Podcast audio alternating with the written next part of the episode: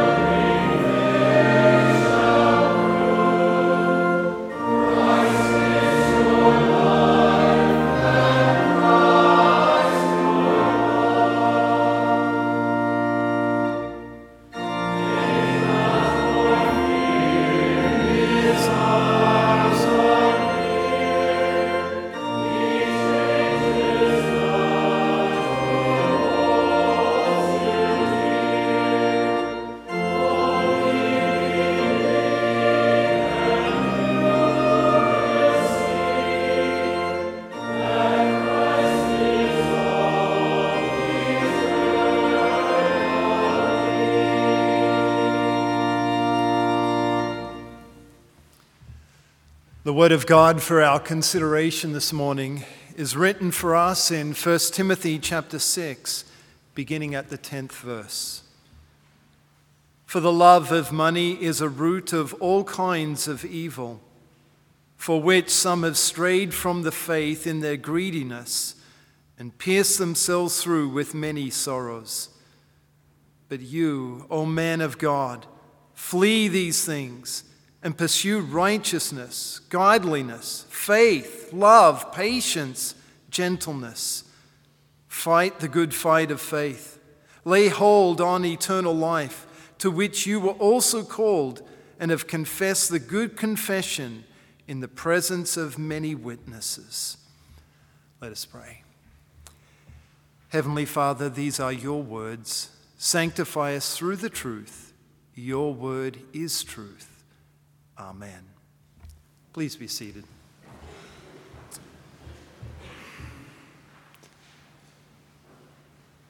In Jesus the Christ, dear fellow redeemed, God's grace, mercy, and peace are yours from God our Father through our Lord and Savior Jesus Christ. Would you like $432 million? As of yesterday, that's what the Minnesota lottery was worth. How many of your problems would $432 million solve? You may quickly think of the beta car that you've got. can upgrade, no more repairs. Think of your college loans that are maybe already mounting. Well, I wouldn't have to worry about that. Probably help out mum and dad some who are struggling. Yeah, I could do a lot of good with $432 million. Is money the solution to your problems? Often that's what the world proposes. Kids are struggling in school, let's throw more money at it. Is money the solution to your problems? Notice what Paul wrote about money, or more clearly, the love of money. He said it's the root of all types or all kinds of evil. The love of money has this root going out that grows and reaches into someone's life, causes them to do all types of evil. Paul is saying that the love of money is detrimental, that money itself can lead you to do all types of evil. Greed is really the sin that, that Paul is addressing here greed for earthly wealth. Some people would say, you know what? Money doesn't have any appeal to me at all. I would never be guilty of this sin. But have you ever had one cookie and thought how much better it would be to have two? And then once you have two, maybe a third one would just finish it off. We all have to recognize that inside of us there is this greed that festers there. That we want the very best for ourselves if we can achieve it. And so, earthly wealth is a great danger to you. Here would be a real practical application. I know I probably should have spoken this advice to myself when I graduated from university. There will be a real temptation on your part when you graduate from college, maybe your school debt is in mind, but to go out and get the very best job you can, the best paying job that you can, regardless of where that may place you. Notice that Paul here says to take hold of eternal life, to lay hold of it, to fight the good fight of faith. The temptation with where you get a job is where are you in connection to your church? Yes, you are free to go anywhere in the country to work. But is there a church there that can support your pursuit of eternal life? Confession time. When I graduated with my engineering degree, there are only two churches in Australia. I went to the very opposite side of the country. For 13 months, I didn't go to church. There was no internet. There was no way, really, for me to be spiritually fed except through my own feeble efforts. Now, by the grace of God, I realized that that was a spiritual void and I needed to get out of it. But it was not my work. Fight the good fight. Lay hold of eternal life. Make your faith the highest priority in your life. As Jesus said, Seek first the kingdom and his righteousness. then all these things will be given to you as well. So, how do you fight the fight of faith? How do you lay hold of eternal life? The way we speak like that, it, it can seem like it's our effort. But we need to understand this in the context of all of Scripture. Fighting the fight of faith means being connected, remaining connected with the means that God is using to strengthen that faith. Being in the Word, being in the Lord's Supper, receiving it regularly. So that there God fights for you. There God comes to you and strengthens that faith that He has planted inside of you. His Spirit is working to complete the work that God began in you. When you come to chapel, it's not primarily about obeying God. And in one sense, it, it's not really about you fighting the fight. It's about coming to where God fights for you. And God is willing to fight for you. He's demonstrated this throughout history, but especially in the cross of Jesus. There, Jesus fought for you. He took all of your greed, all of your wrong priorities, all of your wasted time all of your sins. And he was nailed on the cross for you. So that instead of the death that you deserve, you now have eternal life. Your sins are forgiven, have been taken away.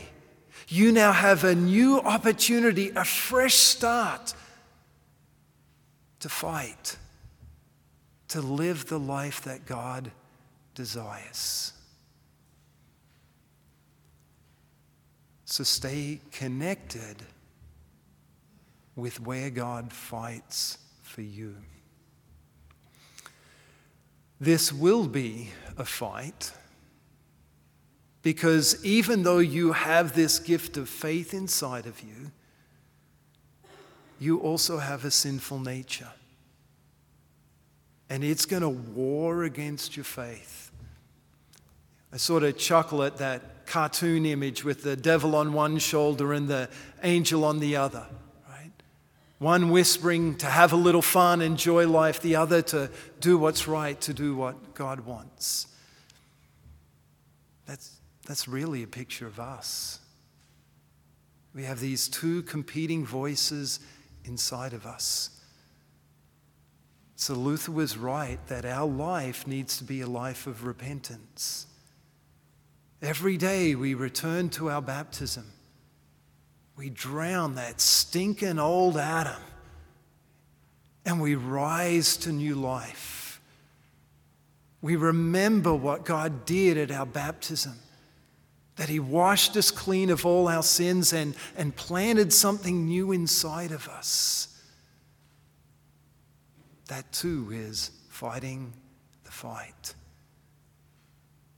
So stay connected to where God fights for you. Then you will receive what He has promised you eternal life. One final point. If you were able to talk to the souls in hell and ask them at that time what they would be willing to give to possess the forgiveness that only Jesus has won, I'm pretty sure they would say everything.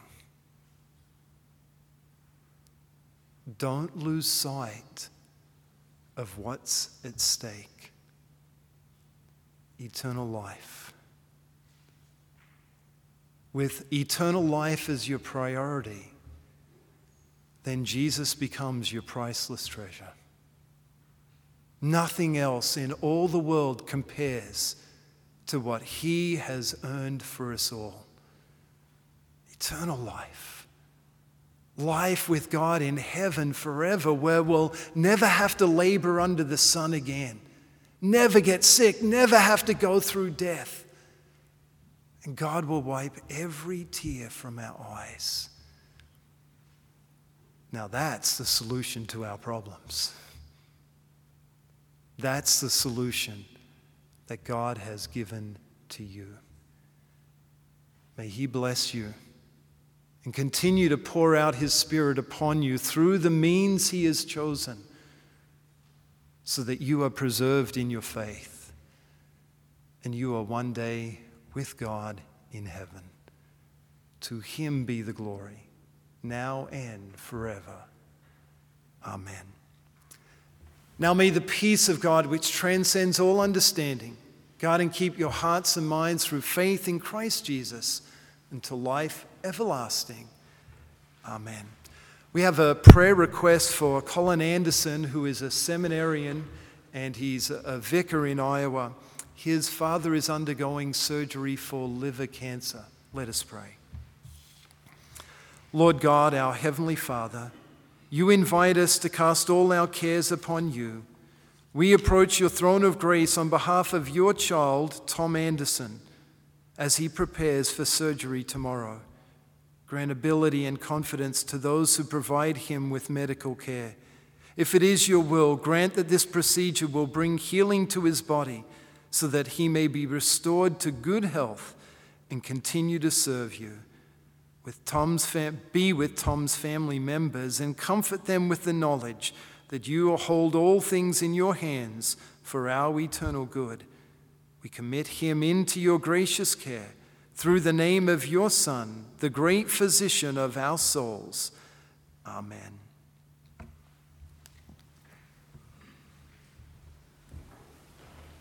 Música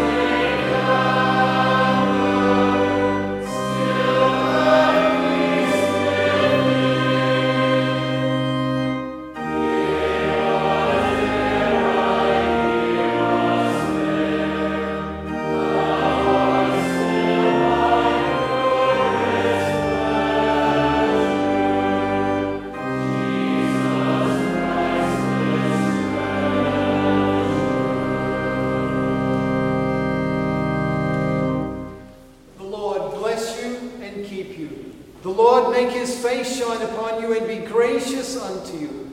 The Lord lift up his countenance upon you and give you peace.